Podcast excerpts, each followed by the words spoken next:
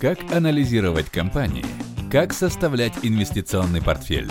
Как интерпретировать экономические новости?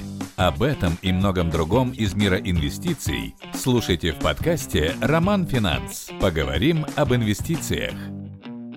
Привет!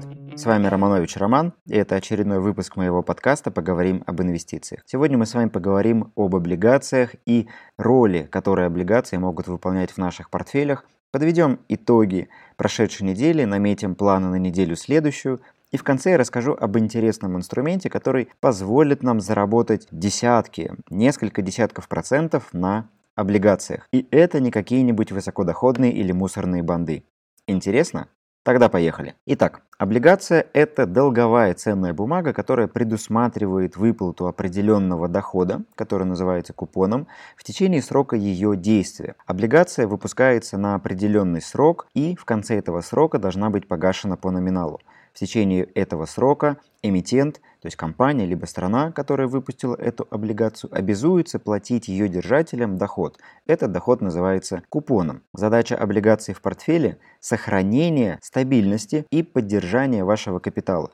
Также облигации могут быть использованы для формирования пассивных стратегий, направленных на получение стабильного пассивного дохода. По эмитентам облигации различаются на три больших группы. Это государственные, муниципальные и корпоративные эмитенты. Государственные облигации – это такие облигации, которые выпускаются странами. Например, ОФЗ, которые выпускаются Россией, или Трежерис, которые выпускаются США. Муниципальные облигации – это облигации, которые выпускаются областями, краями или республиками. Например, облигации Томской области, Московской области или каких-нибудь наших республик. Ну и корпоративные облигации – это те бумаги, которые выпускаются отдельными компаниями компаниями, например, Сбербанком, Газпромнефтью или строительной компанией ЛСР. Самыми надежными, конечно, будут государственные облигации, потому что ответственность и сохранность по ним обеспечивается государством. Второй уровень надежности – это муниципальные облигации, потому что представить себе, что перестанет платить какой-нибудь край или область, ну, сегодня достаточно сложно. Если это произойдет, это будет означать э, присутствие и наличие какого-то системного риска и системного кризиса, в экономике страны, поэтому я не думаю, что в текущих условиях какой-то из муниципальных эмитентов у нас э, может выйти на невыплату и на непогашение своих облигаций. Я все-таки думаю, что государство так или иначе поддержит муниципалитет и поможет ему в случае каких-то проблем или сложностей. Третий уровень риска – это корпоративные облигации. Здесь они делятся на две группы. Есть более рискованные и есть менее рискованные выпуски внутри корпоративных. Самыми надежными корпоративными бумагами считаются те облигации, которые выпущены так называемыми квазисуверенными компаниями. Это компании, у которых в капитале есть доля государства. Это может быть «Газпром», это может быть «Роснефть» или «Сбербанк». И вторая группа – это более рискованные компании, это те выпуски, которые выпускаются компаниями, не имеющими доли государства в своем капитале. Соответственно, когда мы говорим о включении облигаций в свой портфель, мы должны понимать, с какой целью мы включаем эти облигации в портфель. Если речь идет о защите, о сохранении капитала и о поддержании баланса нашего портфеля, то в первую очередь это должны быть либо государственные, либо муниципальные, либо квазисуверенные облигации корпоративных выпусков. Если мы говорим о формировании портфеля с целью получения какого-то дохода, то здесь понятно, что облигации, выпущенные государством, будут давать самую низкую доходность, потому что у них будет самая высокая надежность. И если вы хотите получать какой-то более высокий доход на облигациях, то стоит выбирать те, которые выпущены корпоратами. Сегодня стали очень популярны так называемые высокодоходные облигации, но по-другому их еще называют мусорными. Эти облигации предлагают высокую доходность, сегодня это свыше 10%, но при этом – они предполагают намного больше риск в сравнении с государственными либо квазисуверенными выпусками. И многие инвесторы, которые не знакомы с тем, как работает рынок облигаций, ведутся на эту высокую доходность, покупают их в свой портфель, но потом они могут столкнуться с тем, что эти облигации перестанут платить вам купоны, а в итоге могут вообще выйти на так называемый дефолт, компании могут обанкротиться, либо отказаться платить по своим облигациям, и те деньги, которые были вложены, в покупку этих облигаций, они могут быть полностью потеряны. То есть облигации это тот инструмент, который предполагает изначально стопроцентный риск. То есть если облигация, если компания отказывается платить по своим облигациям, то это называется дефолтом, и в этом случае все вложенные деньги, они по большому счету теряются. Поэтому связываться с такими высокодоходными инструментами я бы не стал, потому что при той доходности, которую они дают, она не покрывает тех рисков, которые несут эти выпуски, поэтому я стараюсь избегать этих инструментов и не включать их в свои портфели. Но в любом случае доля облигаций в портфеле, я считаю, должна быть. И здесь вы можете решить э, задачу включения облигаций в портфель либо покупкой каких-то конкретных выпусков, либо покупкой фондов на облигации. Сегодня таких фондов э, уже достаточное количество появилось на московской бирже. Вы их можете посмотреть по поиску биржевые пифы на облигации на московской бирже и найти те, которые будут для вас наиболее подходящими. Там есть и на корпоративные выпуски, выпуски, там есть на государственные выпуски, есть на еврооблигации несколько фондов, поэтому посмотрите. И если не хотите связываться с выборкой каких-то отдельных бумаг, то, я считаю, обязательно стоит держать в портфеле фонд на облигации. Это поможет вам и защитит ваш портфель в случае падения и коррекции на рынках. К примеру, то падение, которое происходило на рынке вот сейчас, э, начиная с конца февраля, падало вообще все но облигации падали меньше всего. В частности, российские УФЗ, облигации федерального займа, пострадали достаточно сильно, а вот корпоративные выпуски пострадали не так сильно, как ОФЗ. Поэтому, если говорить о волатильности, то волатильность ОФЗ здесь даже оказывается немного выше, чем волатильность каких-то отдельных корпоративных выпусков. Но итоговая надежность ОФЗ, она все равно остается выше, чем надежность каких-то корпоративных выпусков. Теперь давайте поговорим об итогах недели. Что же произошло за прошедшую неделю на фондовых рынках? Индекс московской биржи за неделю вырос на полтора процента, при том, что американский индекс S&P 500 за это время упал на 15%. Рынки продолжают заливать деньгами, но пока это не помогает. Уже принято множество этапов понижения ставок, уже объявлено э, множество программ выкупа вообще всего, не говоря уже о государственных облигациях, начинает скупать фонды на акции, начинает скупать какие-то проблемные облигации у компаний напрямую. И это, конечно,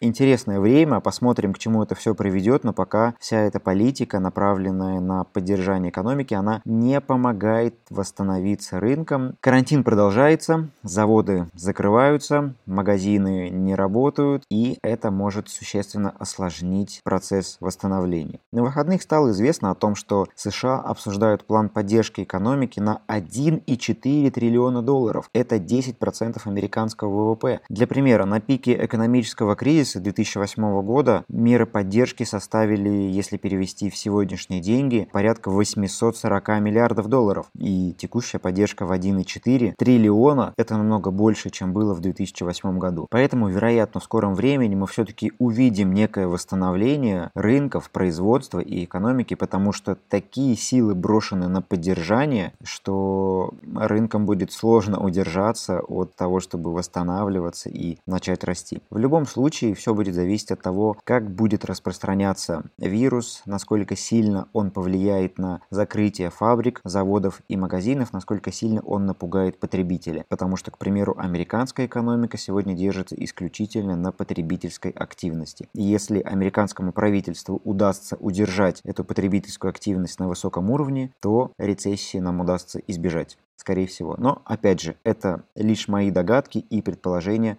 Как будет по факту, мы будем смотреть по факту. Пока я готовлюсь к тому, что экономика может начать восстанавливаться в третьем квартале, и пока я не оцениваю слишком высоко вероятность более глубокого падения. Но будем смотреть. Если говорить о событиях, которые произошли на российском рынке, стоит отметить восстановление нашего рынка в четверг и в пятницу. Лидером стали нефтяные бумаги, потому что что такая низкая цена на нефть начинает беспокоить уже всех, и американцы направили в Саудовскую Аравию переговорщика, чтобы он уладил вопрос с саудитами, и те пошли навстречу России и другим странам ОПЕК, начали снижать добычу и прекратили раздавать свои скидки покупателям нефти. Потому что такая низкая цена на нефть, она невыгодна никому. Об этом мы уже говорили, она невыгодна России, она невыгодна Саудовской Аравии и американцам. Кроме того, есть ряд стран, которые граничат с Саудовской Аравией и находятся с ними в одном регионе и тоже добывают нефть, и это не самые дружелюбные страны по отношению к Саудовской Аравии. И без того сложные отношения, вот этим падением цены на нефть и активной позиции сау саудитов по снижению цены, по выделению вот этих скидок, они, конечно,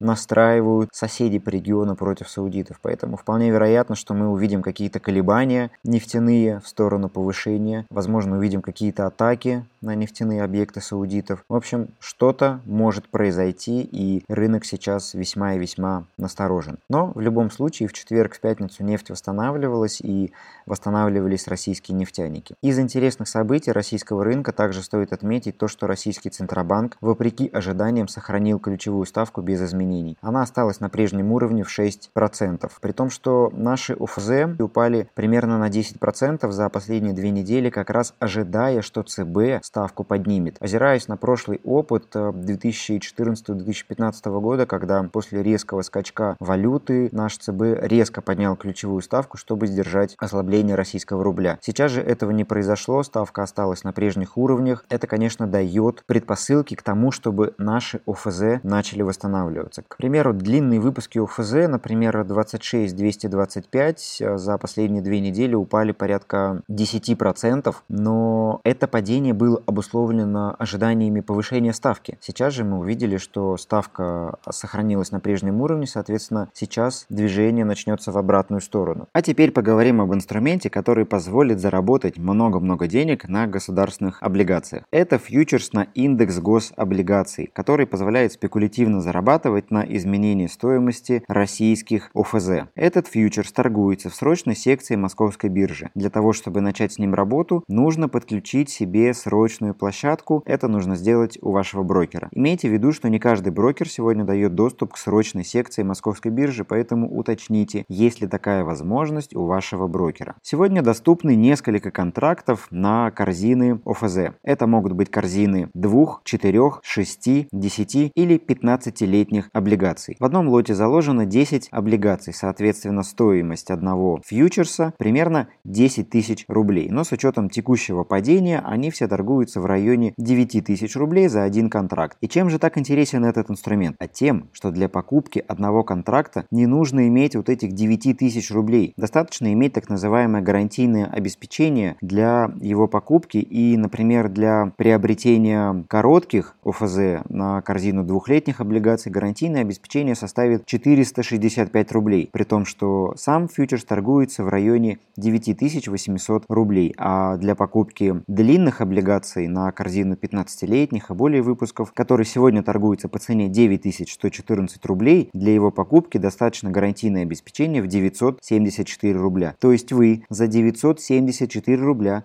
покупаете то, что реально стоит 9114 рублей. И, к примеру, если наши облигации вырастают на 1 процентный пункт, это равносильно изменению котировки фьючерса на 100 рублей. А, например, в пятницу на новостях о том, что ЦБ сохранил ставку неизменной на уровне 6%, длинные облигации выросли на 2-3 процентных пункта. Таким образом, доход по одному контракту мог составить 200-300 рублей за один день. Казалось бы, это немного, но с учетом того, что вы заплатили 974 рубля за его покупку, заработать 300 рублей весьма привлекательно. Это доходность э, более 20% в абсолютных числах. Так что фьючерс на корзину облигаций это очень привлекательный и интересный спекулятивный инструмент, который позволит заработать много на изменении цены государственных облигаций. На фоне того, что многие наши ОФЗ упали в цене на 10-15 процентных пунктов с начала текущего падения на ожиданиях э, поднятия ЦБ ключевой ставки,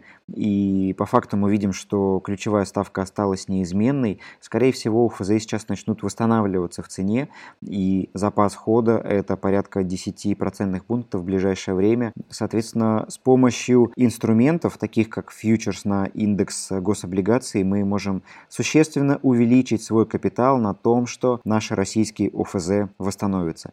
Имейте только в виду, что у фьючерсов есть определенные параметры и риски. В первую очередь это так называемая вариационная маржа, которая зачисляется и списывается на ваш счет или с вашего счета ежедневно. И если вы выбрали неправильное направление, то есть вы купили фьючерсные облигации, а облигации продолжили падать, то с вашего счета каждый день будет списываться вариационная маржа в том размере, на который будет изменяться стоимость этого контракта. Поэтому не стоит вкладывать в фьючерсы весь ваш капитал, потому что это будет сопряжено с огромным риском. Но можно использовать часть вашего капитала для того, чтобы спекулятивно заработать на восстановлении наших ОФЗ. Я думаю, что в течение ближайших недель они вполне могут вернуться к тем уровням, которые у них были, а это предполагает рост на 10 процентных пунктов от текущих котировок. Если это произойдет, то при покупке длинных ОФЗ это будет равносильно доходности в 100% э, от вложенного капитала. Поэтому, кому интересно и кто готов принять на себя подобные риски, я бы рекомендовал рассмотреть эту возможность и открыть для себя срочный рынок и в частности фьючерс на индекс государственных облигаций. Лично я начну покупки этого инструмента в понедельник. Что касается перспектив э, рынка на ближайшее время, я думаю, что по российскому рынку мы вполне можем увидеть продолжение восстановления при условии, что цены на нефть продолжат восстанавливаться. По рублю мы увидим в этом случае укрепление, то есть э, движение от 80 в сторону 75 и далее ниже. Но все это будет происходить при условии восстановления нефти. Если же нефть продолжит свое падение и саудиты не пойдут навстречу переговорщикам и продолжат наращивать добычу, это может привести к усугублению ситуации, к еще более глубокому падению цены на нефть и, соответственно, падению наших нефтяников, нашего российского рынка и дальнейшему падению наших ОВЗ. Но этот вариант я считаю маловероятным в текущих условиях. Мне кажется, что рынок все-таки будет более стабилен и цена на нефть будет восстанавливаться. Возможно, я излишне оптимистичен в этом вопросе, но время покажет, кто был прав. В любом случае, диверсификация портфеля нужна и важна. На этом все. Спасибо, что прослушали очередной выпуск подкаста. Подписывайтесь на подкаст во всех доступных платформах. Сегодня он уже доступен в iTunes, Яндекс.Музыке, Google Подкаст и, конечно, на канале в Telegram «Практика личных финансов». Вопросы, которые у вас возникают после прослушивания этого подкаста, вы можете задать по контактам, которые указаны в описании той платформы, на которой вы его слушали. И я, конечно, с радостью на них отвечу и помогу вам разобраться в тех моментах, которые оказались непонятными после прослушивания прослушивания подкаста. Буду рад вашим оценкам и отзывам а, в той подкаст-платформе, на которой вы его слушаете. Это поможет мне понять, что подкаст интересен, а ваши отзывы позволят мне скорректировать подачу материала. Спасибо за прослушивание и до встречи на следующей неделе. Удачных вам инвестиций и пока!